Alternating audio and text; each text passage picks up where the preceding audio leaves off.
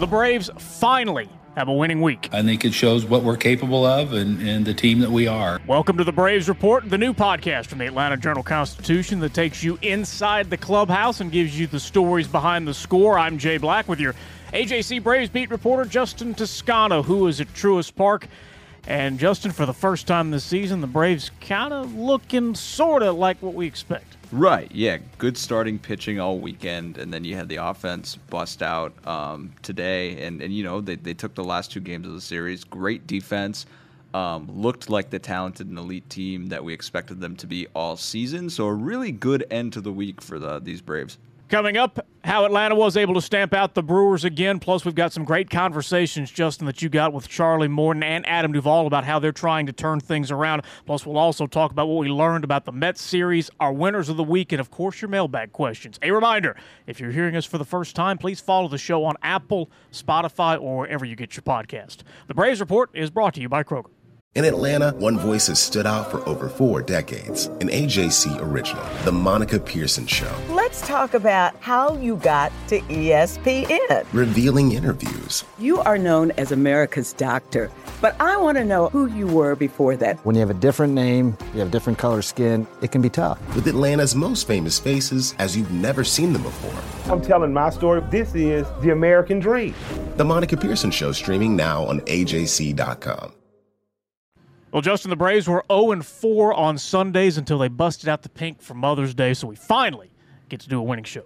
Oh, there we go. Yeah, I think uh, do we owe the credit to the mothers because I think it was before that. I mean, we were going to have to change our show days uh, before they won this one. So I, I think, um, yeah, they they finally got in the win column. Big to take a series from the Brewers, who are the NL Central leaders, and came into this one very hot and have a very solid team on most facets. So yeah, this was a, a good end to the week if you put this one with how that one in New York ended. Yeah, here's how Snit summed it up. We're still trying to get our foothold. You know, you love to get everything going and get on a run, but I, I think you know, play the with this, like say, the split in New York and winning a series off a first place team is is big for us. It's still early May. We obviously know long, long way to go. But how important was this week for this team? Yeah, you, it's hard to put into words the 180 in momentum and confidence that could be experienced uh, by the way they ended this week. Uh, obviously, you know, they're professional athletes. They're confident. They believe in themselves. They have a reason to. They have the ring to prove it. But for a team that felt that it wasn't playing its best baseball just yet, to get swept in that doubleheader, then to come back in that next day and have a seven run inning, split a series in New York against a team that is playing its best baseball, and then come out here back to Truist Park and play a great team, a great pitching staff, two great pitchers in Eric Lauer and Corbin Burnes, and you, you get two out of three against the Brewers, who are the, the leaders in their division. That it's big. It does show you, like Brian Snitker said, what you're capable of. But it's also like these little plays that they made that are very encouraging to me. Whether it's that Travis Demeritte diving catch to preserve the lead uh, with Max Fried on the mound, or Travis d'Arnaud throwing out two runners, or the Braves ending you know the game on Saturday with a strike him out, throw him out. Those little plays that they're executing, those aren't fluky. Those are plays we know they can make, and I think they're really finally starting to tighten things up uh, just in time for the offense to come around, uh, which it didn't. It's it's been inconsistent, uh, but it's been there, and it's not for lack of talent. And I think I I personally always think you can't replace talent. You can't just go out and, and get that in droves like the Braves have it. So they're in a good spot. They just have to keep playing and hoping they kind of catch that run to, to finally reach their potential. But this is as close to it maybe as it's looked, you know, in a three game sample. You mentioned that seven run outburst against the Mets earlier in the week, and you sent me a piece of sound from Bryce Snitker saying, hold on to this one. It may be important about how the team was trying to break out and just get something going with runners in scoring positions. Uh, hitting only 219 coming into Sunday, had the sixth worst OPS in baseball. But here's what Snit had to say after what happened in New York. I mean, it's contagious, you know, because when it doesn't happen, then guys press. You know, the, the human nature is to want to be the guy. And I, like I said earlier, a lot of times it's counterproductive. And I think when that guy in front of you so we say like keep the line moving. You know, it's that guy in front of you gets a hit and kind of eases that next guy up. I, I think it's I think it's really true because if you look at a team that for most of the season so far hasn't had Ronald Acuna. He's back now, but hasn't had him. You start to struggle a little bit, and guys do try to do too much. You know, you can see it in the at bats. They're trying to do too much. They're not. The situational hitting uh, kind of goes down the drain a little bit, and it is human nature, like Brian Snitker alluded to. But I do think this thing is, is sort of contagious. Are you going to score seven runs in an inning every week? No. Are you you know going to score every series? No, no, absolutely not. But to see the guy in front of you having success and know that because the line is moving, you can just put together a good at bat and, and put the ball in play, I think that's encouraging for guys. And I think that means something, especially because the guy on the mound when all this started, Tylor Megill, uh, started that no hitter for the Mets in his previous start before starting against the Braves. So this was a team that was facing a potential series loss, dropping three out of four in New York, um, which would have been disastrous. And you come back and you get, you know, you get the split. Uh, you see it happen in the beginning, and I think that's something that Adam Duvall mentioned when I when I asked him, you know, after that game is they know what they can do, but to see it finally happen, to experience it, to feel it, to and to be part of it, I think those are two different things, um, and that's different than just knowing it can happen. So that's where I think this is big, is because you saw it in this this Sunday game, or you saw it on Saturday when the Braves were taking advantage of a couple of Brewers' mistakes that that thing can be so contagious. They've got such a deep lineup that when it gets rolling together, it's really tough for pitchers to stop. And really, they're only a hit or two away from really starting something. And I think uh, they're one of the few teams in baseball that can do that on a consistent basis. And that is solely because of how deep and talented their lineup is. You can't replace that talent. One of the best parts about this week is Ronald Acuna did, uh, in fact, play every day that the Braves had a game and continues to get more at bats. It's just getting better and better, and it's um, you know as he's getting consistent at bats, you kind of figured that would be like that, and I think he's doing a really good job of. of maintaining and, and being smart about come you know because I've seen a few times where he's come out of the box and guys caught the ball and he's kind of not pushed it too much and push it when he has to and he's he's done a really good job and all that also two homers this series, was this close to a third on Sunday, stolen a couple of bases, and LeBron loves him. So I guess it, uh, I guess this counts as a win for Ronald. Oh, 100%. Yeah. I mean, to get tweeted at by LeBron James, uh, quote tweeting Ronald Acuna doing the, the silencer celebration, mimicking LeBron there. Um, he was he was hyped about that, but even better for the Braves is just that he looks as close to normal as we've seen him. I mean, I, I saw him in spring training, and he looked like Ronald Acuna. But now to get that timing against big league pitching um, and good big league pitching at that, you know, taking Corbin Burnes on Saturday's game to the wall, you know, off the brick wall in right field, things like that are very encouraging to see that power. And then to homer, you know, in back to back days and to hit two balls off the wall in this series and to steal a couple more bases. And he's got more stolen bases now, you know, in, in a week and change of playing with the team than the team had before he returned. So that's added a completely different dynamic. And then to have his outfield defense and to be a little more tightened up in the outfield uh, with what they can do and how they can be flexible now that um, they can play him there.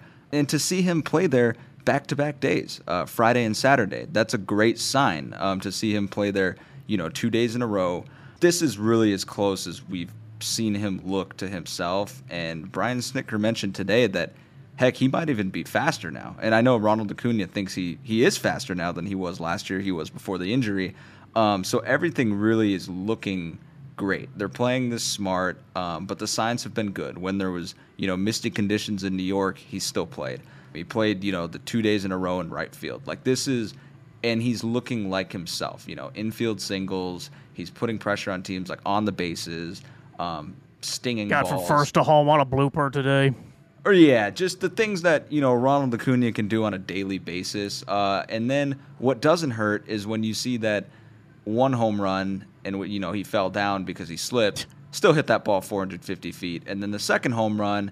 Oh, it wasn't that long, but it was it was only 420 feet. So I think this is great news for the Braves because when you add a guy like that, it does seem obvious, but the effects are just going to be tenfold just because now pitchers have to think about that people around him, you know, guys around him see better pitching, and then to have to deal with him four or five times a game, you know, navigating a lineup that's that's really tough. And so this is this is really good news for the Braves because even as others struggle at times, um, to have him back, to have him looking like himself, just gives them a completely different edge that they did not have in the season's first three weeks. I know the Braves said they were going to take it slow with him, but his only game off was the the doubleheader, which makes total sense. Do you feel like he's ahead of the plan, or they will adjust the plan? Yeah, absolutely. I think there's they've shown fluidity, right? So in spring training at one point it was like, well, he can, you know, late May. It's looking like late May and then it's like, well, you know, maybe DHing the end of April and then, you know, we'll see when he gets back in the outfield. And then it was, you know, oh, May 6th. And then it was a week and change, you know, a week before May 6th. And so they've shown they'll be fluid with that and that nothing is set in stone and I think that's a good thing. So I know that Brian Snitker has said that he Acuna will not be an everyday outfielder until the 12 month mark, which is sometime in July. So they will continue to be cautious with him, but I he seems ahead of the plan to me in the sense that they are being as fluid as they can be in evaluating this on a daily approach because you know he has looked so good and because they want to have the most you know up to date plan for him. So that 12 month mark to me, you know, just in my opinion, doesn't seem so hard and fast now because they played him, you know, two days in a row in right field. The only game he took off was the doubleheader.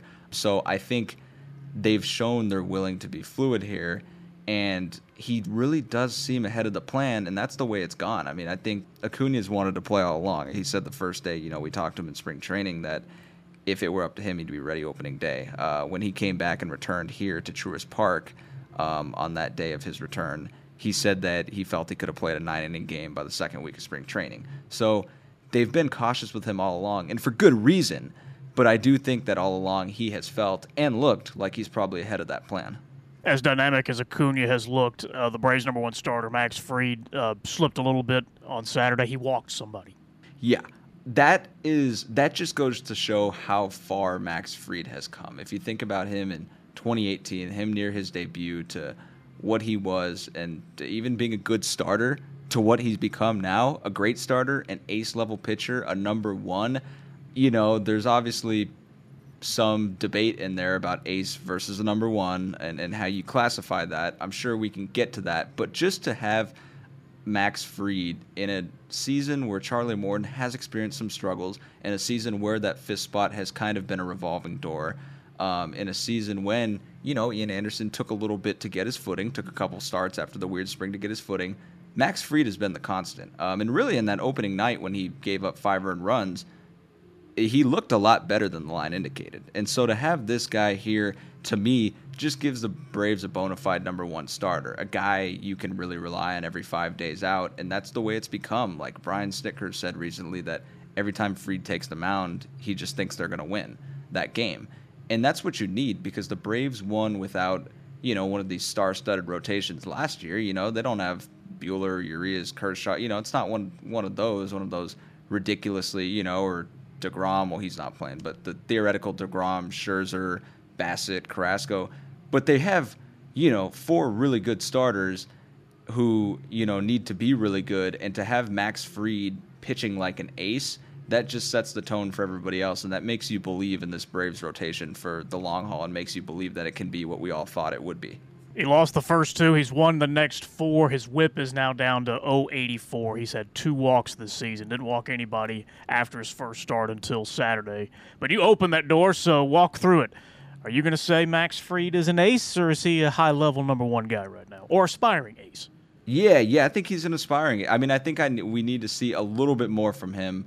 Um, the World Series game is one of those games that can kind of just like shoot somebody up. And really, since the second half of last year, when the Braves were going on their run, Fried has been excellent, um, and he's pitched like an ace. And like if he continues this this season and finishes the season like he has started it, I'm ready to call him an ace. But for right now, I think he's a very very high level number one pitcher, and that's no disrespect to him. I just think we need to see it over you know a season, see if this continues and if he can keep this hot streak. And I don't see that ending. Like if I were to make a prediction now, I would say that we will sit here in five, six, seven months and call Max Fried an ace.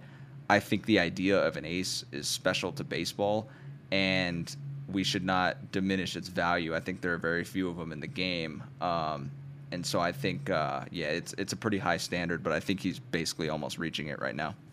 I respect your high standards, by the way. I, I think you should hold aces to high standards. He was also very happy that, uh, that of the defense that was being played behind him on Saturday. I know that when I'm out there uh, and guys are making those kinds of plays, it's uh, it just takes the stress and whatever pressure you have out there on yourself. You know that you don't have to wear it or you know, shoulder it all. Story of the first week of the season was the Braves' defense was pretty pretty suboptimal. Not talking about the defense much anymore, so probably means you feel a little better about it. Hundred percent. Yeah, no, hundred percent. That's one of those things where it's like a reliever. When a reliever comes in, you know, post game or you're at his locker, relievers that's that's usually not good. That's the same thing with this defense. But I found it interesting that you have a team like the Brewers that comes in, um, first place team, and the juxtaposition of the Braves defense and the Brewers defense. The Brewers played a horrific defensive series, um, especially in these last two games. Multiple errors. Uh, Lorenzo Cain had a pretty lazy error. Um, Ozzy Albies hit a ball that just went off of Rowdy Tellez uh, at first base. Um, today, you saw that blooper, and then what happened after it, and the airmail throw, everything like that. On the other hand, you saw the Braves. Dansby Swanson made a you know a diving catch on a 107 mile an hour ball, I, I believe it was, and then a diving stop on another ball for an out. Travis Demeritte made that diving catch I alluded to earlier, um, and then you had the Braves controlling the running game and really control patr- controlling the bases in terms of Travis d'Arnaud throwing two guys out, uh, the strike them out, throw them out. These were little clean, crisp plays that the Braves made today that you just need to make like and you need to make plays against a team like the Brewers. You need to make plays against teams like the Dodgers, you know, like the Padres that they played earlier, like um, even you know like the Mets um, and you know the wh- whoever you want to say. These these good teams that have talent, you need to be making these plays. And the Braves have been doing the little things extremely well um, over the past few days, and I think that's the most encouraging thing. Is that now it's like yeah, like you have Dansby Swanson's Sports Center type catches, and those are a big part of it too. But they're also doing the little things well, and I think the Braves have tightened up the tightened up the fundies, if you will. How does Dansby rank defensively among NL shortstops to you? He's one of the better ones. I personally think um, Francisco Lindor, and I think uh, Trea is another one of those guys. You know, like defensively, if we're just going defensively, Dansby Swanson's got to be, you know, top five to me. I mean, I think he's an excellent shortstop. I mean, I think he's a guy who, yeah, if you're talking about the best all around shortstops in the NL, he's probably not going to be on your list because, you know, that bat is too inconsistent. But defensively, he's about as good as you're going to find. Um, and that's really what you need because I know I understand it. Like people are upset that he, you know, he wasn't hitting to start the season, but to have that glove out there is a massive plus uh, for this Braves team, and I think he's got to be one of the better defensive shortstops um, in baseball. So certainly, you know, top five in the NL. And Dansby's on one of his heaters, 333 over his last 15 games. Got two more hits on Sunday, so he's hitting now. Meanwhile, the Braves Report is brought to you by Kroger, and it is May. We've just finished Mother's Day, which means summer travel season is just around the corner, but gas prices are still sky high. They're inching down just a tad, but it's not going to get any better. So anything you can do to save some money on that summer road trip will help, right? Well, here's one thing to consider becoming a Kroger Boost member. You get more benefits and more savings like free deliveries on your groceries. But Kroger Boost members also get double fuel points. So if you join now, you can stock up on those points and save big for one of your big trips. So you get to save money on gas, save money on food, save money on delivery, and much more for as little as 59 bucks a year. So to enroll, go to kroger.com slash boost. That is kroger.com slash boost. Now let's talk about Charlie Morton, who finally had a decent outing on Sunday. You know, the ball still it's coming out good. I mean, you know, his velocity is is remained really good, and and it's just kind of location and repeating and and um, like, but it was, I don't know what he did today to get those. I mean, he kind of got them where you know they look like strikes, you know, as opposed to a ball out of the hand, and. Um, you know, so I, but I told him when he came, I said, you know, it's like we're looking for positives, and it was a positive today in, in what he did. I mean, he left with what no runs and two hits, I think. So um, against a, a really good team, so that's a definite step in the right direction for him. Now, one of the things we're trying to do with this podcast is go right to the source and get you the reasons why things are happening. You can all see when a player's playing well or when he's struggling, but we want to try to bring you more of that conversation about the observations and the adjustments that happen to players throughout a season. And Justin, you had that access, and earlier this week, Charlie Morton gave you a lot of his time about his slow start. You said a couple starts ago, like if you just quit when something got bumpy, you would have retired 10 years ago. How have you developed that confidence to the point where right now you can search for answers, but you're not freaking out? Um, I guess I've always I cared a lot about my performance, so that has that's given me the motivation, but it's also provided me a lot of doubt and anxiety because when things haven't gone well and you're you're searching for who you are on the mound, on the field, that starts to leak into just how you feel a, on a day-to-day basis. So you're not doing your job, and so like you start to feel like in, a, in an environment where how you perform in your job is a large part of how people look at you on a day-to-day basis. I guess I've become numb to that in a lot of ways of um, being susceptible to the stress and, and the anxiety and the doubt. Um, and certainly, those feelings will always be there as long as you care about something, and as long as you're being honest with yourself. But I think the danger was before um, there were some for me, there were some deep existential questions about myself. Can I ever get to a place where I'm at peace with who I am on the field and I've had and I've proven to enough people and to myself, mostly to myself, that I can do it? So those questions have been answered at this point. It's just at this at this point in my career though, I'm still in a clubhouse. I still have a job to do. And so the motivation is still there for me to go out and try to better myself. But I would say, yeah, I mean, I, I think I noticed um, that some of my motivation was based off of wanting to avoid negative results and situations in the game, which I'm sure is true for a great deal of people whereas some people are driven a lot by what they want to achieve and attain, and their their goals are actually specific goals.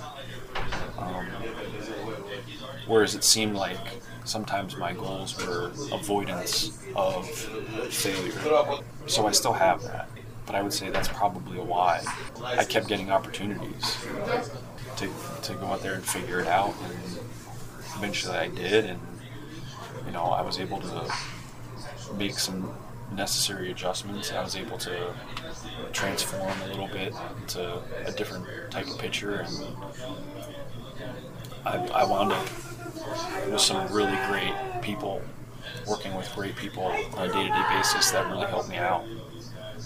So it's not that simple, but I would say that's the the long and short of it. Justin, do you feel like there was some foreshadowing in that half hour conversation of what you saw on Sunday? A little bit, yeah. So, past the doubt and anxiety that comes with a search or that comes with on field struggles, and past those deep existential questions that Charlie feels he's already answered, earlier in that conversation, which lasted around 30 minutes, um, he told me that we were discussing the reasons that perhaps you know the chase rate was lower um, against him, and so one thing he had mentioned was that he had wondered if there was something in his delivery that was giving something away, um, or something in his delivery that could be changed. And he didn't mean tipping pitches, but just something that was there that maybe hitters had a natural reaction to or natural response to. Now, it wasn't that, but he mentioned his delivery after today's game and how his load was a little different he got his legs under him more, um, and he felt more athletic. Uh, and he thinks it's a matter of you know this is a guy who fractured his fibula. Uh, he had five you know five months ago. You know all the last five months have been very different from him. Changed his routines. Everything changed because of rehab. Um, and then you have the mental block that comes with an injury. And so he felt that he was just a little more of an athletic position, athletic load, and, and kind of in that delivery, um, and kind of is trying to get back to that place where he could explode off the mound and I think that's a big part of it. Uh, I think you you can see that maybe there a lot goes into that, but Charlie Morton, who's who's always very insightful, um, and you know I'm thankful for that as somebody who covers the team.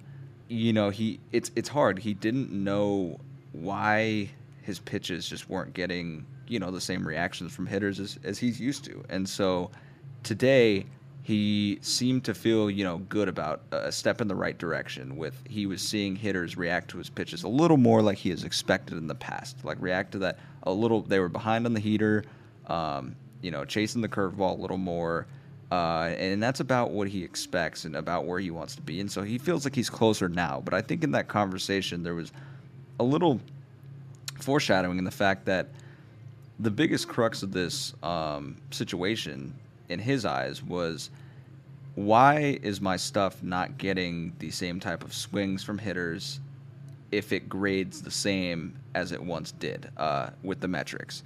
And so I think today he got he got a lot of those reactions and a lot of those results that he's always expected. But I think the foreshadowing comes in that he really wasn't going to change anything. You know, he basically said he's I'm you know I'm a strikeout pitcher. I'm not going to change. I'm not going to become a contact guy.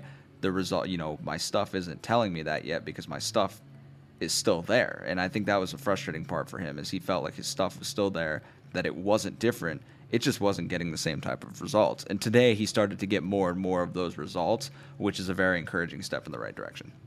Now, there's also Adam Duvall, who's just been unable to get above the Mendoza line so far this year. I was wondering what you saw in your your own swing, because I know it's like it seems like you've, you've hit balls hard, or it seems like the bats have, have been good. Like Yeah, I, I was yeah. wondering like what you've seen in, in yourself for the, the swing thing. Yeah, I think the biggest thing, the biggest like piece, uh, is staying connected throughout the swing, which means not like letting your hands get too far away from your body, or even too close. Um, and uh, you know, and it allows you to like it allows you to move the bat through the zone. Uh, like more effectively and more accurately, and so I think that's uh, like that's the biggest thing right now. That's the biggest piece is um, trying to find that connection and then just take that connection all the way through the swing and not not shooting the hands out too far or even sucking them in too close because then you're just not as in a strong position. Oh, because that limits your strength if they're theoretically too close or too far, because right. you can't really like Right, you're not you're using a your full force. Yeah, you're in a weaker position. So I think that's the that's the thing that I'm working on right now. Finally got his uh, second homer on Sunday, so starting to show a little bit signs of life.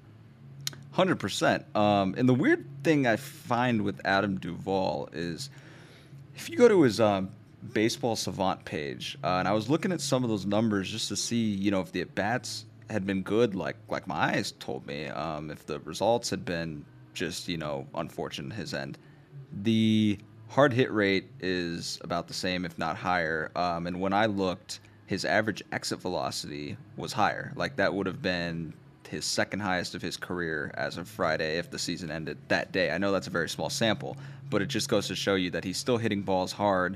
Um, the strikeout rates and the walk rates were pretty similar. Um, nothing really jumped out, which makes me believe that there's something in there. And like he mentioned that change um, in the interview in the clip we just played, which can be big for him. But the encouraging part is that to me it seems like it seems like he has hit balls hard, and that was anecdotal. I just had to go check that just to make sure you know I was seeing things right. But um, that is what leads you to believe that he could go on a, a pretty good run here once he gets going. Um, he's been un- unable to get above the Mendoza line, but he's had some good games. Like he had that double in San Diego that broke the tie in the eighth inning, uh, gave him the lead in the eighth inning.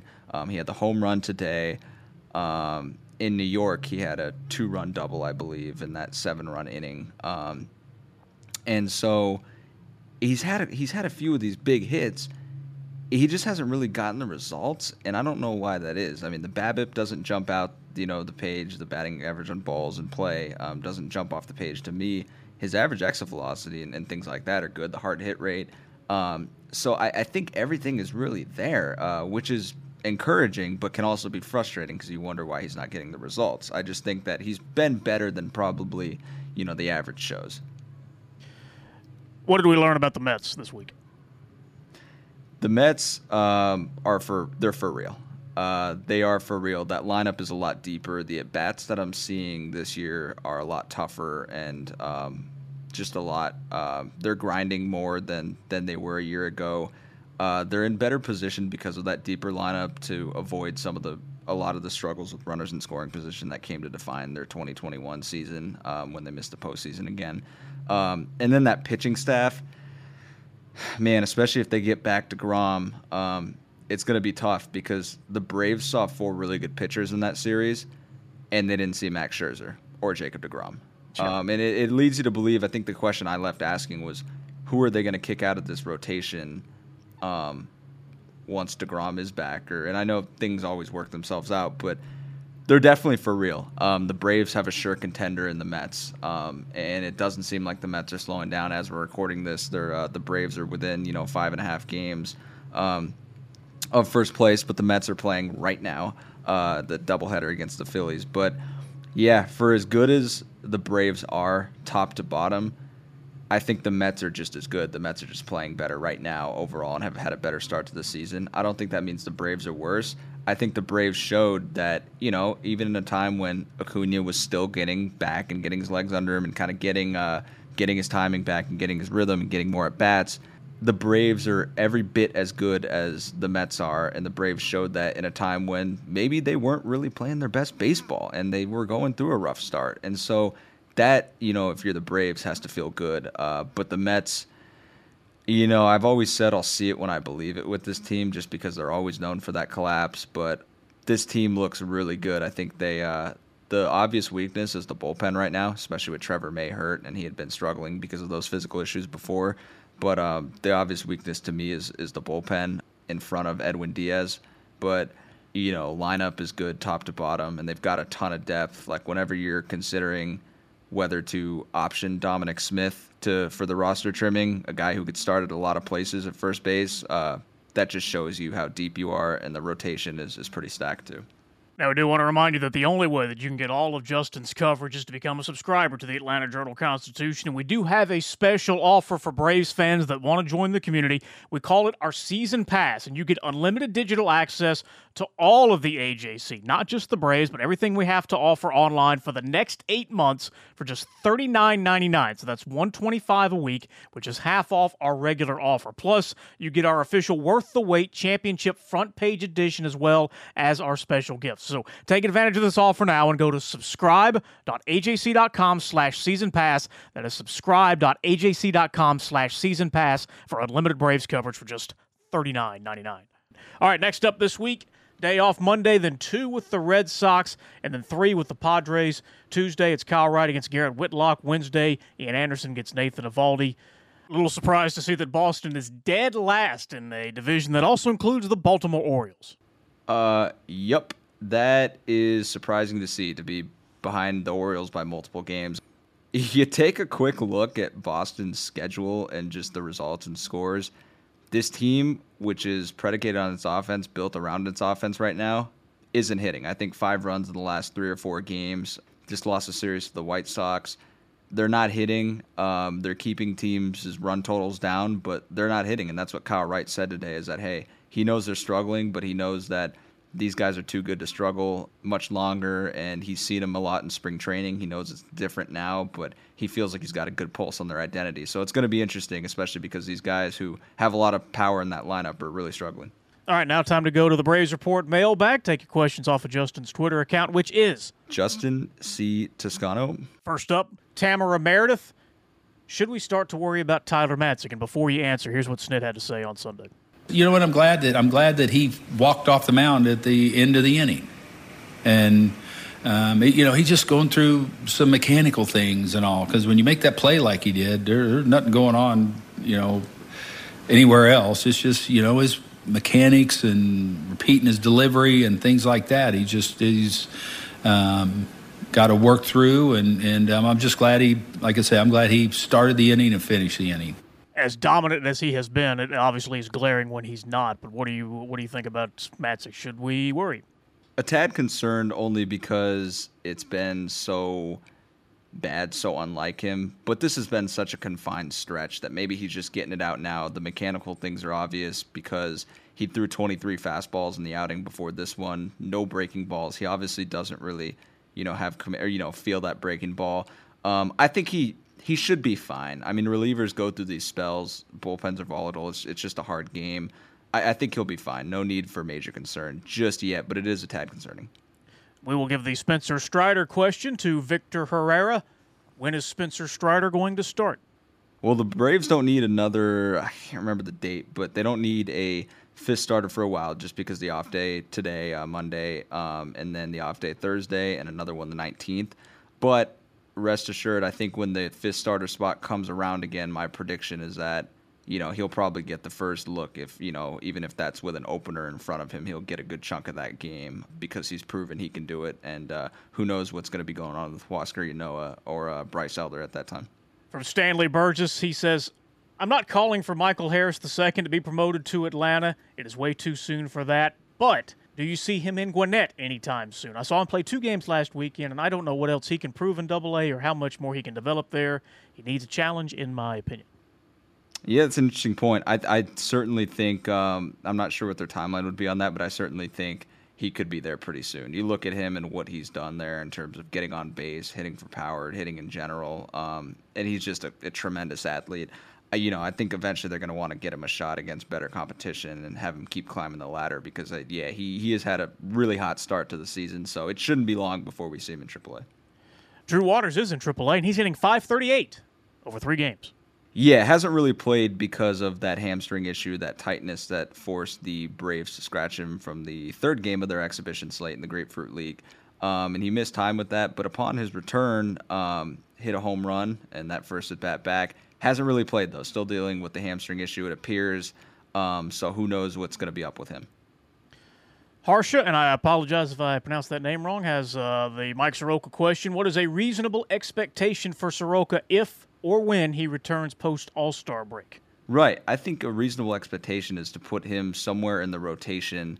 Um, the plan is for him currently. The plan is for him to be a starting pitcher for them, and so I think a reasonable expectation out of the gate is, hey, you know, four innings and see if you can chunk the game with maybe a long reliever behind him, somebody like you know Spencer Strider if he's not in the rotation, or someone you know like Jackson Stephens or, or something like that. We can put a long reliever behind him. You don't put too much pressure on him. Um, but yeah, the the plan is for him to be a starting pitcher when he's back.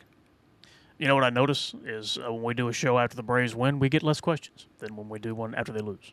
Uh, yeah, that's they, they usually tends to be that way. People are able to take a deep breath, relax, enjoy the rest of their Sundays. In this case, the rest of their Mother's Days. Um, and they're they're allowed to, to take the, the foot off the gas a little bit, Jay. I mean, they don't need to they don't need to press about every little thing, worry about every little thing. It's it's a good feeling, you know. They're going into the off day with uh, a win for their team. But that's what we're here for. If you need to vent, that's what Justin's here for. So you can vent on Twitter. Finally, winners of the week. You first. Um, all mothers uh, celebrating all mothers today. Had the pink bats, the pink socks, the pink gloves, whatever. Um, all mothers are big winners on this day, uh, and for good reason, play a special and important role in our lives. Um, and so I think all mothers or mother figures are winners uh, winners on this Mother's Day. And happy Mother's Day to my mom, Teresa Black. And my winner of the week is the catchers. Travis d'Arnaud uh, was selected as the best catcher of the month. He's hitting 299, the best average among any catcher with more than 60 at bats. Even threw a couple of guys out, which was great. And uh, William Contreras hit a big, big, big fly today, and he's got three homers, which is as many as Matt Olson. I mean, Contreras has really come on. I think uh, in Texas, Snit said that uh, you know the kid's toolsy, like he's he's got everything, and it's a matter of experience. He's really gotten some ups from his teammates, the starting pitchers, on the way he's called games behind the plate, which is terrific news because the Braves knew what was in the bat, and to see that now, um, and to see that in the you know the fashion of power, hitting balls over the wall or drawing that bases loaded walk. I mean, it's going to be interesting, you know, when Manny Pena is allowed to return off the injured list. It's it's going to be tough to kick Contreras off this this roster for now, even if that might be the the likeliest move um, to get him just consistent playing time. All right, so that's where we will leave it for this episode of the Braves Report. Please, again, rate, review, follow, share, and subscribe. It really does help us grow this show. If we do get your feedback, we'll take your positive reviews, of course, but if you've got some negative ones, we'll take the critiques as well so we can improve. Until then, Justin, we will see you again next Monday. All right, we'll see you guys. And that's it for the Braves Report from the Atlanta Journal Constitution.